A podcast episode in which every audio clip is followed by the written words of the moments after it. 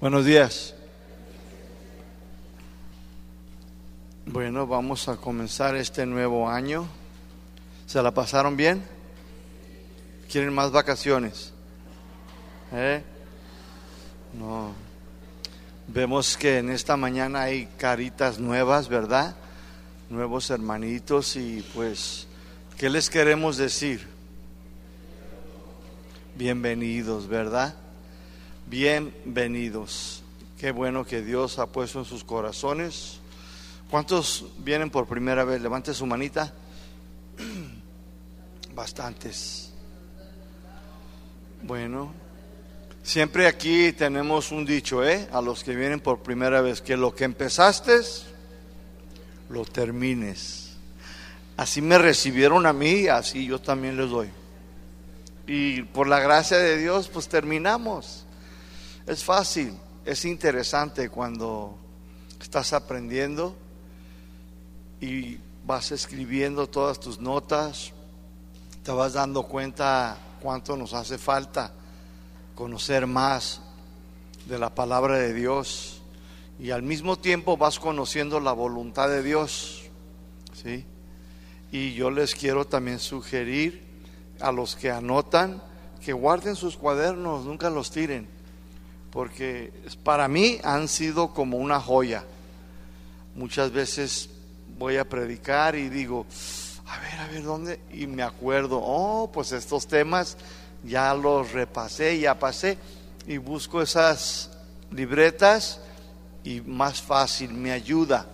Y a veces hay dudas, pero primero Dios, con la ayuda de su Espíritu Santo, podamos interpretar bien las cosas y para eso estamos aquí, para aprender, ¿verdad? También nosotros estamos aprendiendo. Amén. Una vez más, bienvenidos a todos y me da gusto ver a los que ya estaban aquí y pues esperemos que sigan viniendo los demás, ¿verdad? Que todavía faltan. Amén. Gloria a Dios. ¿Qué les parece? Abrimos con una oración. Bendito Dios y Padre, te damos gracias Muchas gracias por la oportunidad y el privilegio que tú nos das de poder estar aquí en esta mañana, Señor, delante de tus sagradas escrituras, para aprender, para conocer tu voluntad y conocer tu corazón.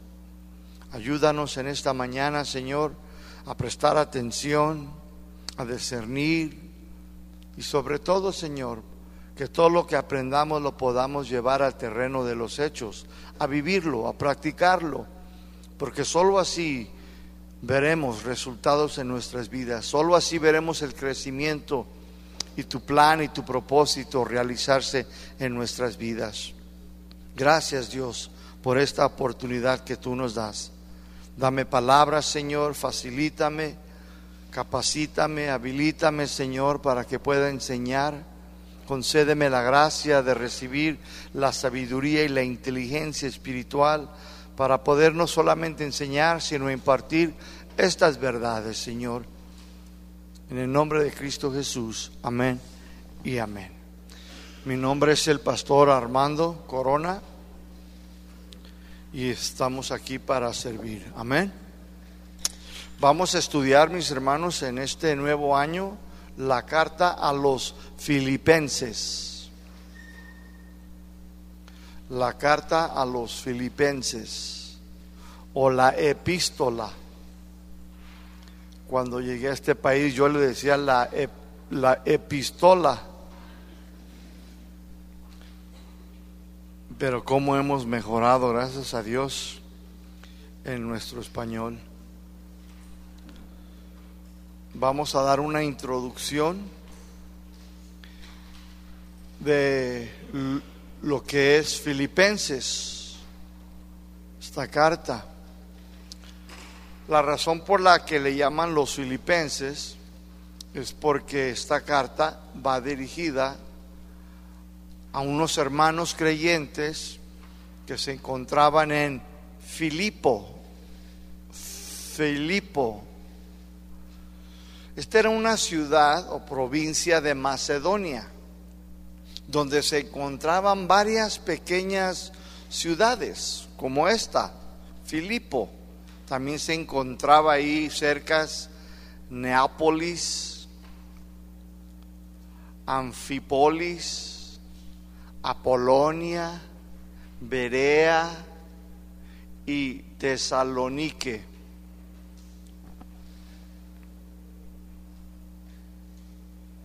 Todas estas ciudades pequeñas se encontraban en Macedonia. Tesalonique, que es donde se encuentra Tesalónica, los tesalonicenses, era la capital, ¿sí? Pero Filipenses es aquí, mis hermanos, donde estaba la entrada hacia Macedonia. Era como un puerto allí y era ahí donde se entraba a todo Macedonia. Se me apagó aquí la computadora. Ya tenía tiempo prendida. La prende.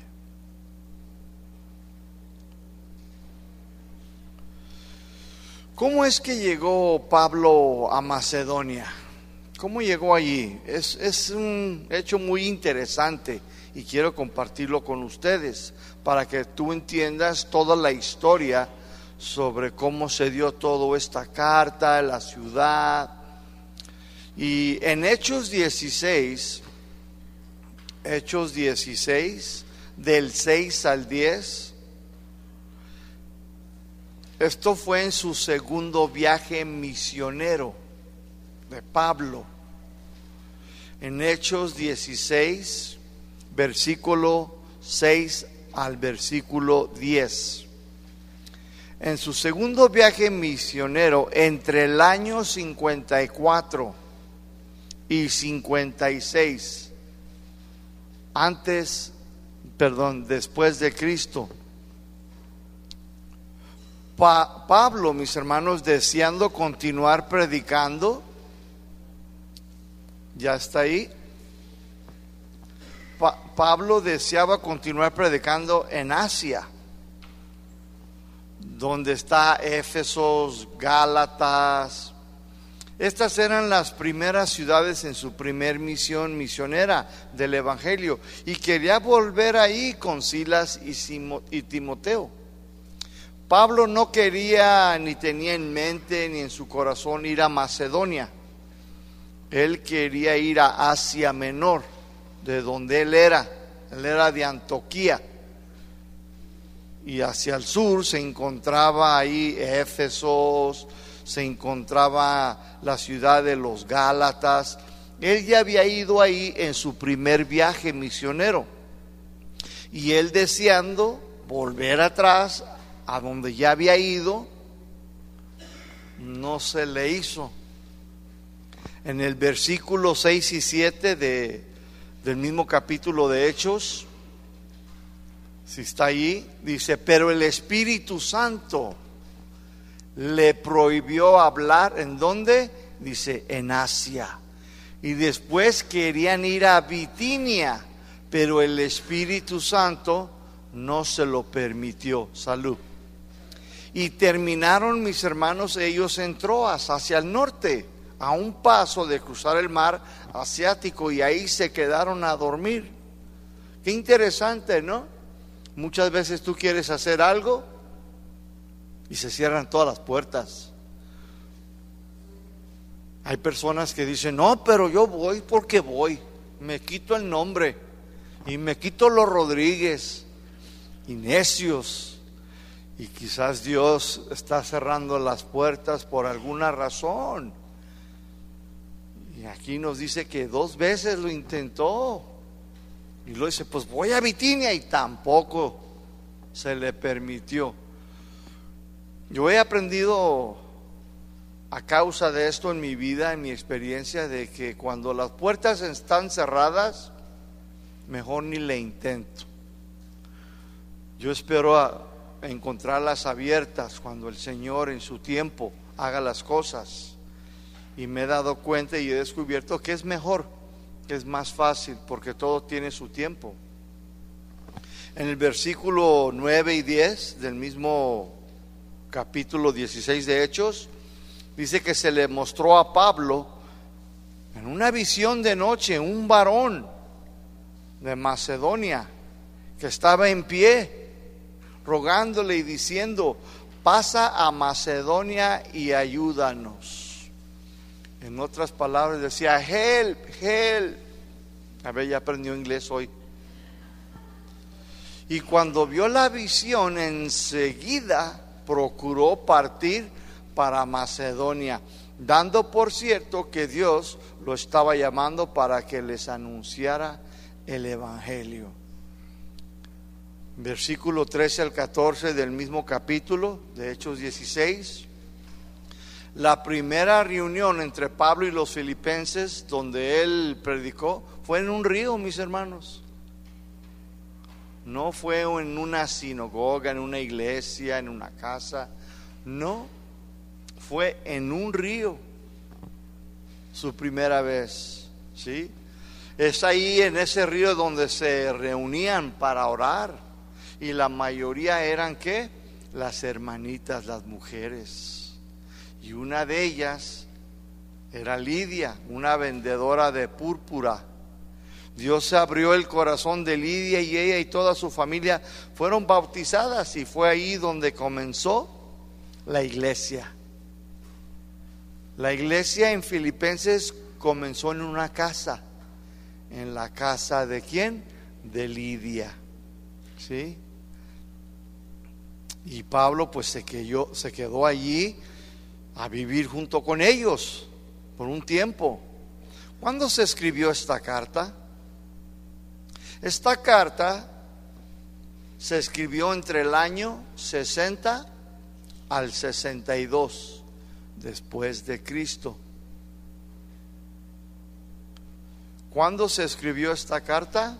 Esta carta se escribió en el año 60 al 62, desde la cárcel de Roma, donde Pablo rentaba un cuarto y un soldado romano se quedaba a cuidarlo todos los días. Hechos 28, versículo 30. Hechos 28, versículo 30. Desde ahí se escribió, mis hermanos, desde una prisión. Y hoy tenemos tú y yo esta maravillosa carta que nos es de mucha bendición. Cuando yo me encontraba mis primeros años en las prisiones, mucha gente decía, no, ese malviviente, ese vago, ese malandrín, bueno, allá no usan esas palabras, pero parafraseando aquí en México, ¿no? Y los jueces, los abogados, a veces ya ni me querían ver, ya nomás me miraban, ah, 15, 20, 10 años tenga. Pero hay una palabra que se me destacó mucho, decían, no, este va a salir peor, pero ¿podrá salir algo bueno de las prisiones federales? ¿Usted qué dice? ¿Podrá salir algo bueno del Cerro del Cuatro? ¿Podrá salir algo bueno del barrio? Ciertamente sí, sí, y no solamente bueno, sino de mucha bendición, mis hermanos. Desde la prisión salió estas cartas que tenemos aquí salió mucha bendición. Si no fueran por las prisiones de Pablo, que tuviéramos?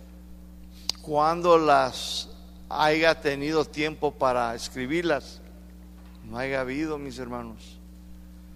Dios sabe por qué permite las cosas. Esta carta, mis hermanos, es también conocida como la carta del gozo, la carta de Filipenses es conocida por la carta de la alegría, del regocijo. Esta palabra gozo, alegría, regocijo, se encuentra 19 veces en toda esta carta de Filipenses. ¿Cuántas veces? 19 veces. a pesar de su situación de Pablo, a pesar del lugar donde se encontraba, se encontraba con el gozo del Señor, con una alegría, con un regocijo. Y esta carta, mis hermanos, aunque estaba en una situación difícil, pasando por momentos no agradables, las prisiones de aquellos tiempos no son como en las prisiones que hoy en día tenemos, y mucho menos las federales en Estados Unidos. No, ahí es un manjar. A veces hasta yo extrañaba, quería volver. No, en verdad. Allá teníamos buffet, así son las federales. Las federales son para los jueces, abogados. ¿Qué no me ven cara de abogado y juez? Las cárceles de Pablo en sus tiempos, mis hermanos, había unas ratas que parecían conejos. Las cucarachas estaban así, ¿no? Y volaban y con serrucho parafraseando. Pero tú te imaginas, no, hombre, y luego no era un calabozo, estaba feo. Pues aún así, en esa situación, él animaba a otros. Aún así, en esa circunstancia, él, de alguna manera, mis hermanos, a través de estas cartas, pues como que pompeaba la fe de los demás. Y él lleno de gozo y lleno de alegría. Y nosotros a veces no pasa el camión y ya me voy a cortar la mano con el pepino. No voy a la iglesia. Nos enojamos. Yo no voy a esperar tres horas en la línea de la gasolinera. ¿Ah? No voy. Por eso le llaman la carta del gozo. Esta carta tiene varios temas principales. Número uno, el vivir es Cristo. Filipenses capítulo 1, 21. El vivir es Cristo. Número dos, la unión. Qué bonita es la unión, ¿no lo cree usted? y humildad.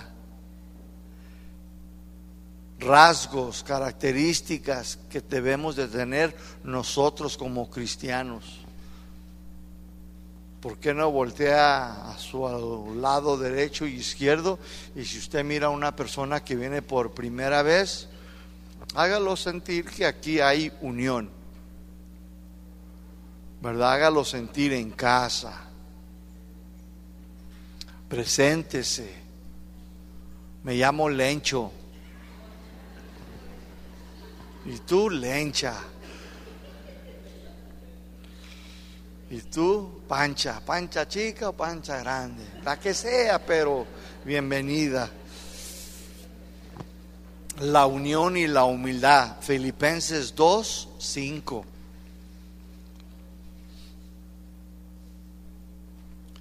Número tres, nos habla también la meta. La meta. Filipenses 3:14. Número cuatro,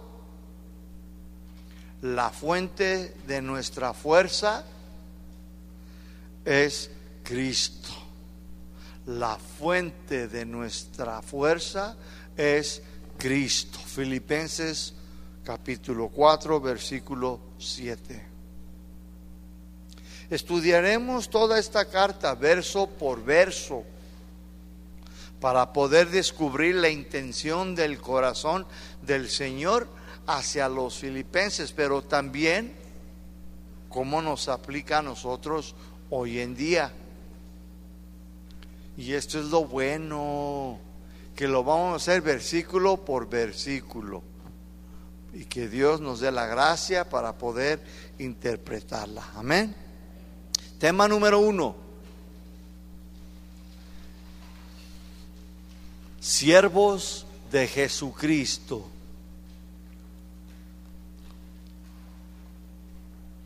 Siervos de Jesucristo, versículo 1 y 2.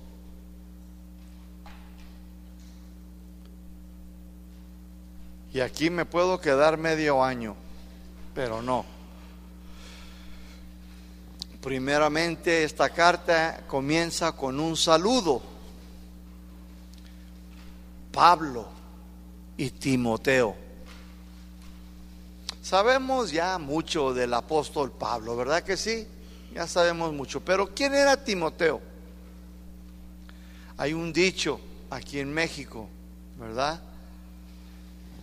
¿Por qué? Porque este dicho dice, dime con quién andas y te diré quién eres. Mi mamá me lo dijo varias veces. Le decía, no, tu hijo es y el otro. Y luego mi mamá me miraba con puros malandrines, dice, decía, ya ve mi español. Les pido disculpas a los que vienen por primera vez. A veces se me salen unas pochadas ¿Qué es una pochada? Pues que no me sale bien el español, hombre, una palabra. Me sale como spanglish. Me decía, dime con quién andas, hijo, y te diré quién eres. Y yo, pues ando con el gato, el pelón, el killer. ¡Ay! ¿Eh? todos esos nombres. El perico. Decía mi mamá, ¿por qué hay tanto animal en tu barrio?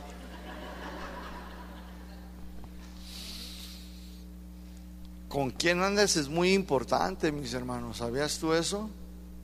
Con quien te juntes. Cuando yo llegué aquí, yo ya estaba decidido que no quería juntarme con cristianos, pues que tuvieran un pie adentro y un pie afuera. Ya no, ya estaba cansado. Y luego salidito de allá de la universidad, dije, ya no quiero jugar, ya no. Y le dije al pastor Chuchuy, Preséntame a gente madura, gente que ama a Dios, que me pueda ayudar y que me pueda animar. Y cierto y cierto, me rodeé de pura gente que era 100%. Y me salieron dos, tres, ¿verdad? Y también ellas. Pero no, yo me apartaba y decía, no, no, no. Estos quieren micheladas los fines de semana. Yo no. Después no se la van a acabar, dije. Proverbios 27, 17. Proverbios 27, 17 dice, el hierro se afila con otro hierro, así también el hombre con otro hombre. Te lo leí de la Biblia versión Dios habla hoy, Proverbios 27, 17. El hierro se afila con otro hierro, así también el hombre con otro hombre. ¿Quieres ser mejor? Júntate con alguien que ama a Dios, que tiene celo por las cosas de Dios. Si te juntas con el pulgas, pues pulgas brincarán en tu petate. ¿Ve cómo aprendí muchos dichos? Hechos 16.1, mis hermanos. Hechos 16.1, anótelo. Pablo decidió, mis hermanos, llevárselo en su segundo viaje misionero a Timoteo, a pesar de su juventud. Ahí en Hechos 16 nos cuenta la historia de este jovencito. Él tenía como 25 años. Ay, no era tan jovencito. Bueno, en ese tiempo sí.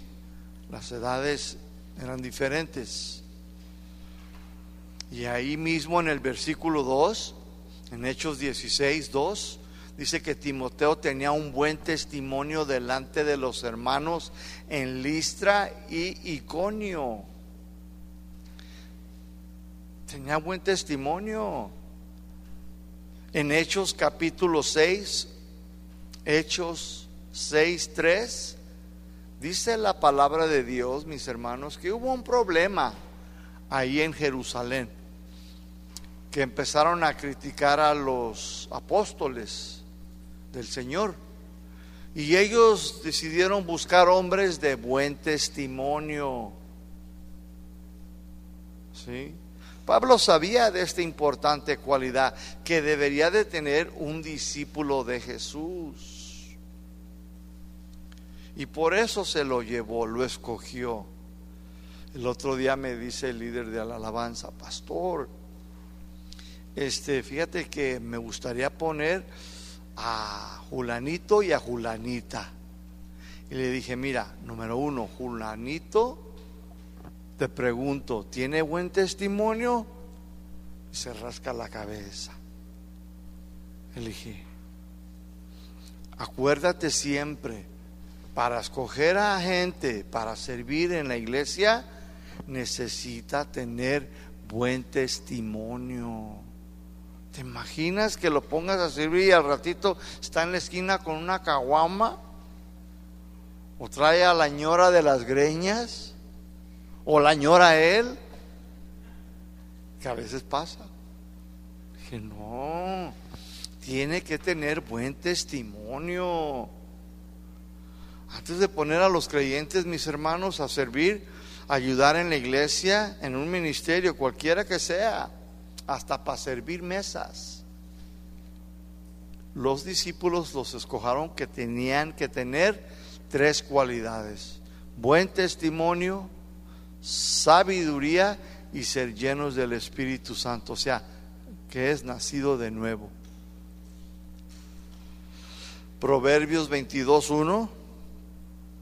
Proverbios 22.1 de más estima es el buen nombre que las muchas riquezas y la buena fama más que la plata y el oro. ¿Qué nos dice Proverbios 22.1? Que el tener un buen testimonio es mucho más mejor que tener oro y riquezas. ¿Viera cómo yo cuidaba el testimonio cuando llegué aquí? Lo cuidaba, mis hermanos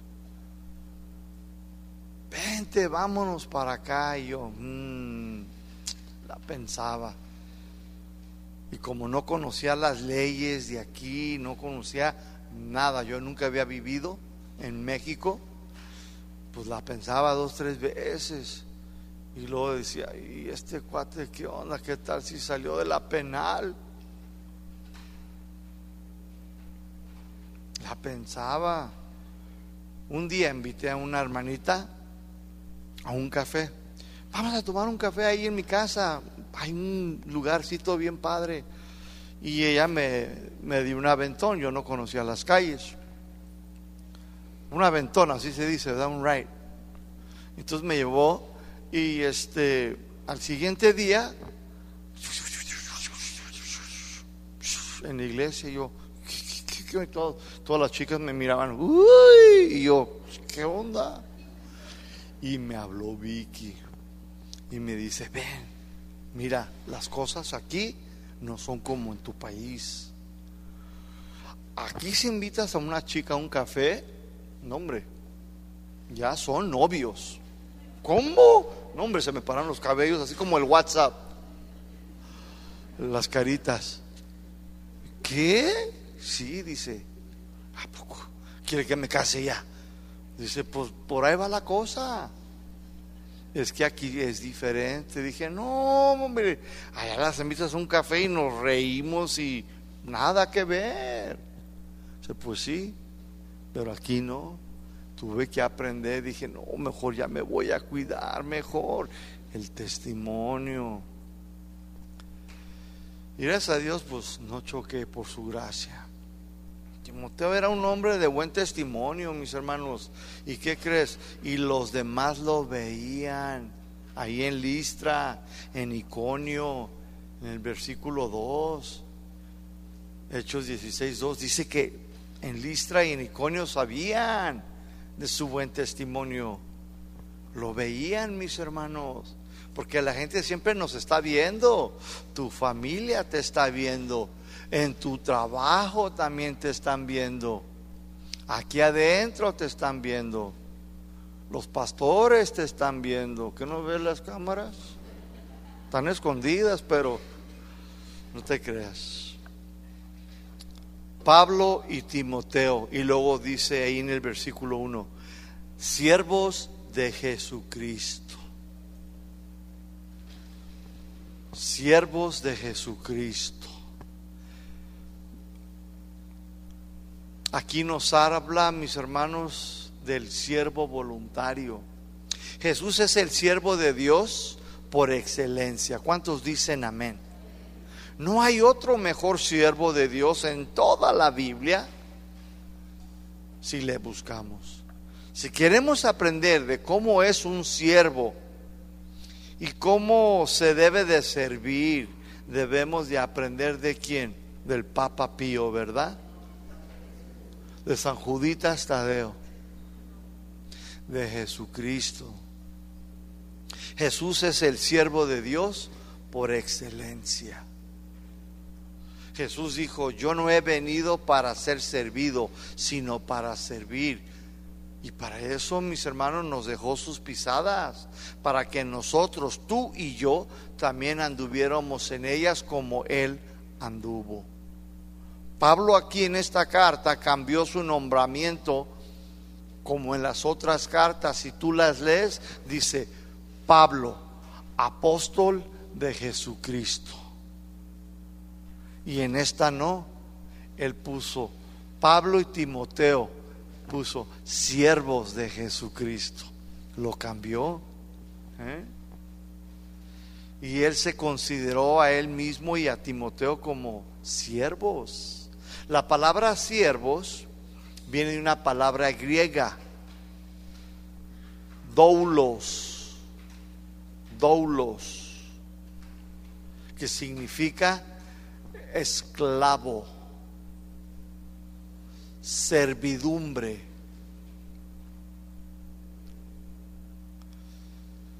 El servicio a Dios siempre ha sido una hermosa cualidad para todos los que han sido llamados por Dios. Y este servicio siempre ha sido, mis hermanos, escúcheme bien, por amor, por gratitud y ha sido voluntariamente. Le pregunto a las damas, ¿cómo quieres que te quiera el encho? Voluntariamente, ¿verdad que sí?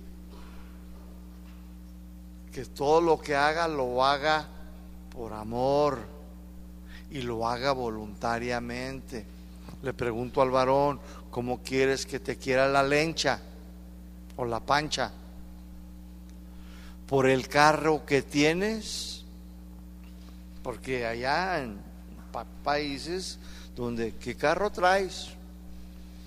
Una vez me dijo una chava, oye, de aquí de México, ¿qué carro traes? O sea, ¿qué manejas? Un Chevy. ¿Qué te pasa? ¿Es de último modelo? Dije, ya nomás.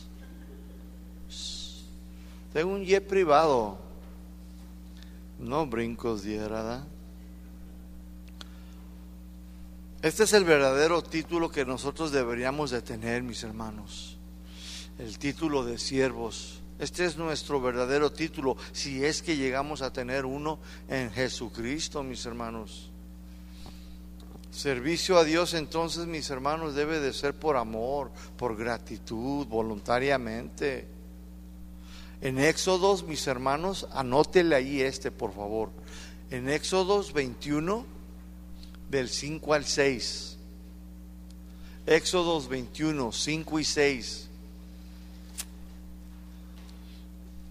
Dice así, y si él insiste en decir, el esclavo está hablando, está hablando del esclavo, yo amo a mi Señor, a mi mujer y a mis hijos. No quiero salir libre. Entonces su amo lo acercará ante los jueces. Lo acercará a la puerta o al poste de la puerta y le oradará. No sé si lo pronuncié bien. Oradará la oreja con una lesna y le servirá para siempre. En otras palabras, mis hermanos, en el Antiguo Testamento, cuando un esclavo, un siervo, era dejado en libertad y él decidía, decidía quedarse con su amo, Decía, no, no, yo no me quiero ir, yo me quiero quedar contigo, amo. Es que eres bueno conmigo. A mí diste una esposa aquí, aquí tuve mis hijos, todo, todo ha sido bien padre contigo. No me quiero ir, dice, ok, necesito llevarte ante los jueces. Llamaba a los jueces, vengan, aquí está. Ya él le tocó su libertad pero no quiere irse. A ver, ¿no te quieres ir? No, yo me quiero quedar. ¿Por qué te quieres quedar? No, hombre, es bien padre mi jefe. Ok, entonces tenían que abrirle aquí, mis hermanos, contra un poste, una puerta, como un aretito, y luego ya se lo ponían porque eso indicaba que él lo iba a servir por amor y voluntariamente para siempre. ¿Quién nos ha dado todo? ¿Quién te ha dado los hijos que tú tienes? ¿Quién te ha dado la mitad de naranja que tienes ahí? ¿Quién te dio el trabajito? ¿Quién te despertó esta mañana? ¿Quién te dio la salvación gratuitamente? ¿Quién ha sido bueno contigo todos estos años? Debemos de servirle por amor, por gratitud y voluntariamente.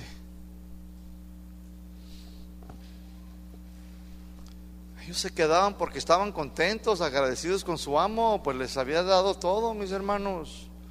Hoy el Señor nos ha dado todo y todavía renegamos, nos quejamos y qué sé yo.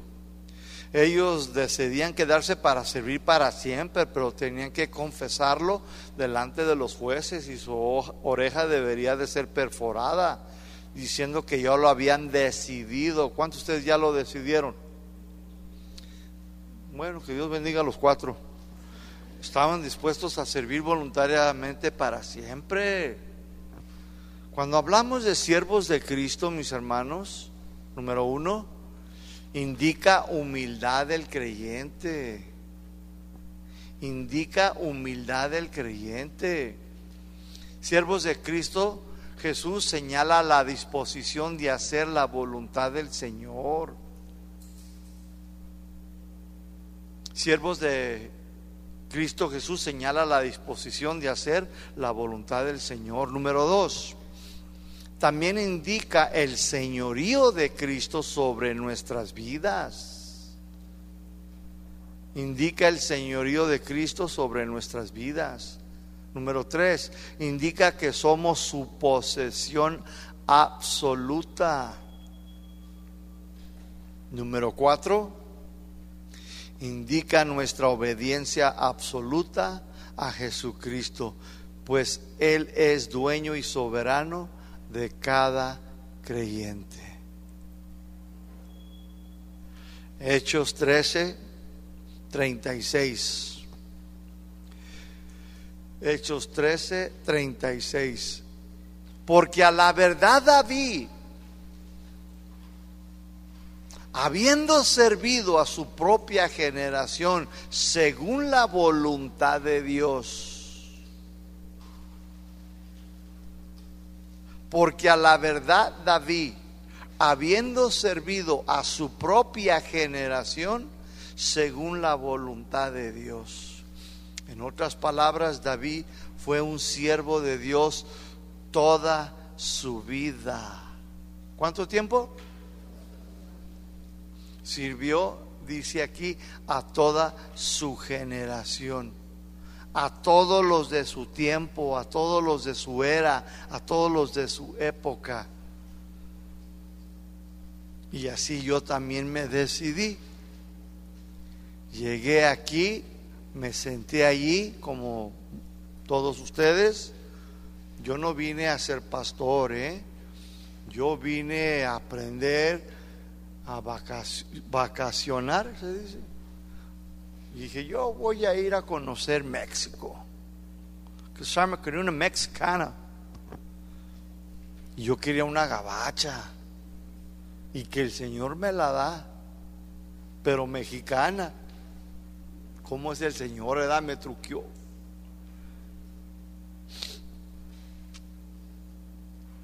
Pero decidí también servir al Señor. Y luego me fui a las prisiones a predicar el Evangelio y luego me mandó a Talpa de Allende. No a pagar mi manda, ¿eh? Estuvimos ahí un año, abrimos una iglesia, una misión, y luego, ahora vete al Salto, y luego después al Real del Valle, y luego aquí, porque ya habíamos decidido voluntariamente servir a Cristo. Y David, mis hermanos, sirvió a su generación. ¿Y sabes cómo lo hizo, mis hermanos? Voluntariamente, nadie lo obligó, nadie le dijo, nadie tenía que enseñarle. Él solo lo hizo voluntariamente y lo hizo por gratitud, por amor. Toda su vida lo hizo David.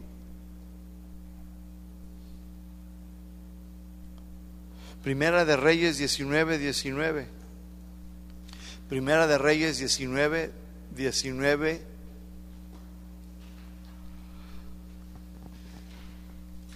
Vamos a comenzar el versículo 19, 21. Dice, Elías pasó delante de Eliseo y le pasó el manto, o sea, el llamado de Dios, y fue hizo una carnita asada y le dio de comer al pueblo con, con esa carnita asada, con los bueyes que había matado y fue detrás de Elías el profeta de Dios. Y luego en el versículo 21 dice así, Primera de Reyes 19, 21, después se levantó y fue tras él y le servía. Le servía. Escúchame bien, hermano, hermanita.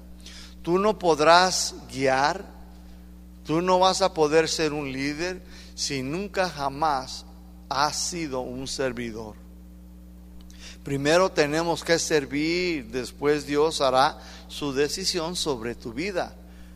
Pues muchos fueron llamados a servir, pero pocos fueron los escogidos, como Saúl.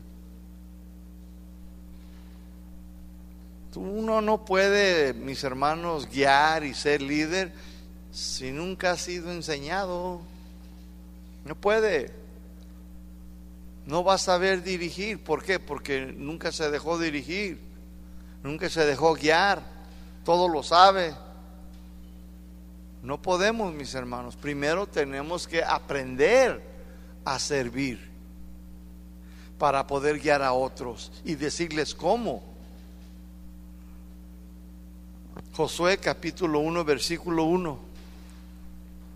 Josué capítulo 1, versículo 1. Aconteció después de la muerte de Moisés, siervo de Jehová, que Jehová habló a Josué, hijo de Nun, servidor de Moisés, diciendo, versículo 2, mi siervo Moisés ha muerto. Ahora pues levántate y pasa este Jordán tú y todo este pueblo a la tierra que yo les doy a los hijos de Israel. Josué también, mis hermanos, primero fue siervo de Moisés antes de ser un líder. Fue un siervo de Dios. Josué aprendió a servir antes de ser llamado para ser o para guiar al pueblo de Dios. Hechos 8:5. Hechos 8:5. Entonces Felipe descendió a la ciudad de Samaria, les predicaba a Cristo. Ahí en Hechos 8:5, mis hermanos, dice la Biblia que Felipe comenzó a predicarles de Jesucristo. Pero Felipe, antes de comenzar a predicar y ser un buen predicador, ¿qué crees? Primero comenzó a servir en las mesas a las viudas. ¿Recuerdan Hechos capítulo 6? Del que hablamos, que tenían que tener buen testimonio, llenos de sabiduría, llenos del Espíritu Santo, y escogieron a seis varones. ¿Y quién crees que era uno de ellos? Jalipe. Jalipe, ahí estaba. Él empezó sirviendo las mesas. Sirviendo a las mesas es que atendían a las viudas, les llevaban el mandado. Iban a la iglesia de Jerusalén y luego los apóstoles, mira, llévale esto a doña Chayito. Y ahí iba Felipe con el mandado. Doña Chayito, ahí está todo lo que le mandaron. Y no le sacaba el arroz, ni su, ni su Coca-Cola. Todo lo entregaba. Pero él comenzó sirviendo mesas. Y después mira dónde terminó, dos capítulos después. Predicando a Jesucristo. Y que si era buen predicador, como sirvas determinará de cómo vas a servir al Señor. Todos estos hombres que te mencioné, y hay muchos más, eran servidores de Dios y de la iglesia en Jerusalén, mis hermanos.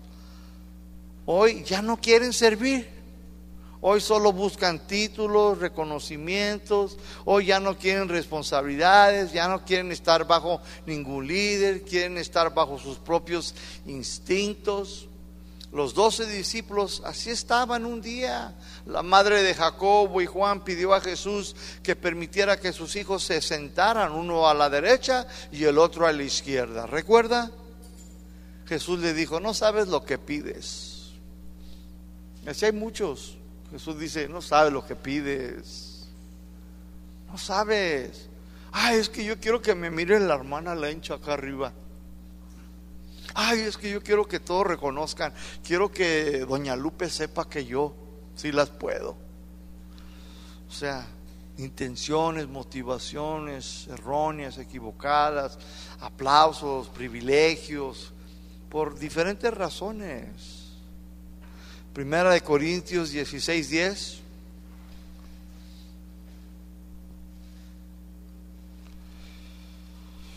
Dice, y si llega Timoteo, mira que esté con ustedes con tranquilidad, porque él hace la obra del Señor, así como yo.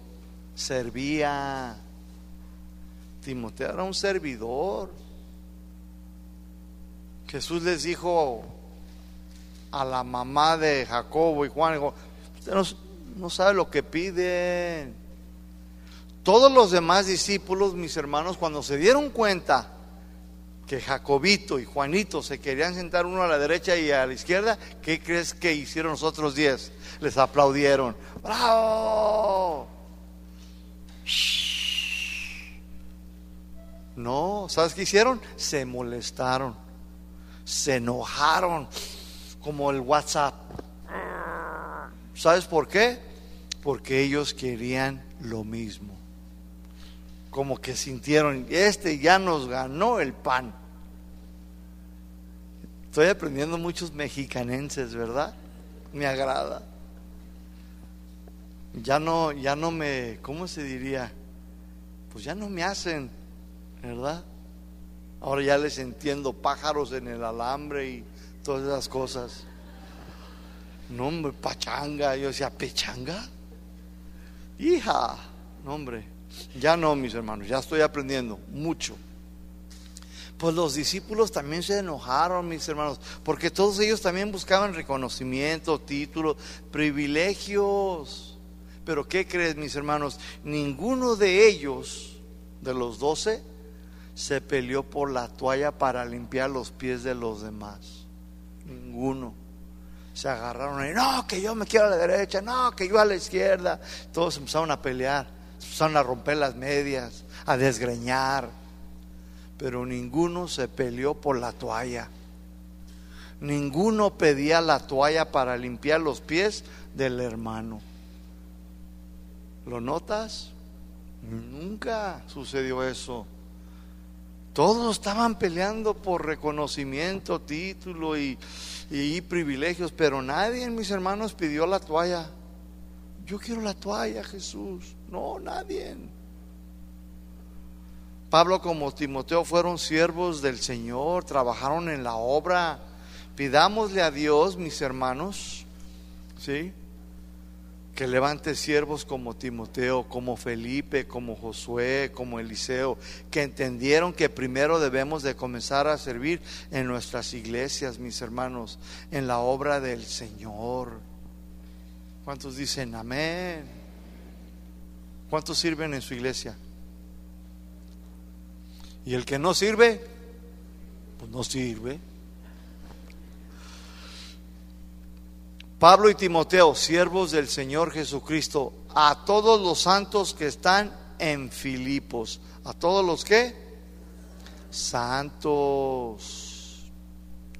Aquí la palabra santos, mis hermanos, viene una palabra hagios, apartados del pecado, consagrados para Dios sin culpa moralmente. Todos los creyentes fuimos llamados a vivir una vida apartados del pecado.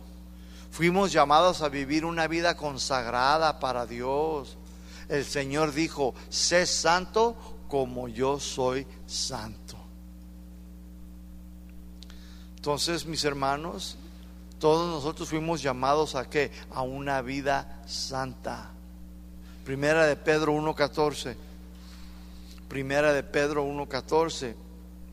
Como hijos obedientes, no vivan conforme a los deseos que tenías antes de conocer a Dios en su ignorancia. Versículo 15. Sino como aquel que los llamó es santo, sean también ustedes santos. Y luego fíjese lo que dice siguiente, en toda su manera de vivir. ¿Lo captó? En toda, no solamente en una o en dos o en tres, dice no, en toda su manera de vivir, cómo te conduces, cómo te comportas, cómo tratas al prójimo, cómo nosotros tratamos a las ovejas, cómo tratamos a la esposa, cómo tratamos al hermano, todo debe de ser, mis hermanos, sin culpa. Porque escrito está, dice el versículo 16, sean santos porque yo soy santos. Yo soy santo. Primera de Corintios 1, capítulo 1. Primera de Corintios capítulo 1, versículo 2. A la iglesia de Dios que está en Corintios, a los santificados en Cristo Jesús, y lo dice, llamados a ser santos. ¿A qué fuimos llamados? Con todos los que en cualquier lugar invocan, o sea, claman el nombre de nuestro Señor Jesucristo, Señor de ellos y nuestros, donde quiera. Si está en Chilangolandia, si allá lo invocan, santo. Si estás en Guatemala y allá lo invocas, santo. Si eres Jalisquillo, santo. If you're from New York City, santo. En todo lugar donde se invoque. Desde el punto de vista de Dios, mis hermanos, ya fuimos justificados, declarados no culpables. Porque delante de los ojos de Dios, nosotros los creyentes ya somos santos. ¿Cuántos dicen amén? Ya fuimos separados, apartados, santificados, justificados. Somos inocentes, no culpables en Cristo Jesús. ¿Sí? La muerte y la resurrección de Cristo ya nos hizo a nosotros santos, mis hermanos. Dios nos apartó, nos separó del pecado para que le sirviéramos y viviéramos una vida en santidad, consagrados para Dios. Todo hombre, toda mujer, todo joven, fuimos llamados para vivir diferentes a los que están en el mundo, sin Dios y sin esperanza. Fuimos llamados para vivir en santidad y en rectitud. Filipenses 2.15, para que sean irreprensibles. Filipenses 2.15, para que sean irreprensibles. ¿Qué significa irreprensibles? Sin culpa grave alguna. O sea, que no se te culpe de algo grave. Me robó, adulteró. Que no se te culpe de algo grave. Y lo dice, y sencillos, o sea, humildes. hijos de Dios sin mancha en medio de una generación maligna y llena de setas, digo, perdón, y perversa, en medio de la cual resplandezcan como luminarias en el mundo. Santidad no está hablando de vivir en perfección, sino de vivir en rectitud en nuestras vidas morales y espiritual. Está hablando de nuestra buena conducta debe de ser diferente. Nuestra vida moral debe de ser conforme a los mandamientos de Dios. Nuestra conducta debe de ser conforme a las normas de Dios para nuestro diario vivir. Debemos de resaltar como el sol, la luna, las estrellas. Son como estas luminarias. Tú y yo debemos de ser diferentes. Todo cristiano que está en Cristo Jesús debe de vivir una vida en santidad de donde quiera que esté, ya sea en Filipo, ya sea en Tepito, Iztapalapa, Veracruz, en donde sea, mis hermanos. ¿Cuántos dicen amén? Le vamos a dejar ahí ahorita, amén. Gloria a Dios. Mis hermanos, que tengan un bonito día. Señor los bendiga.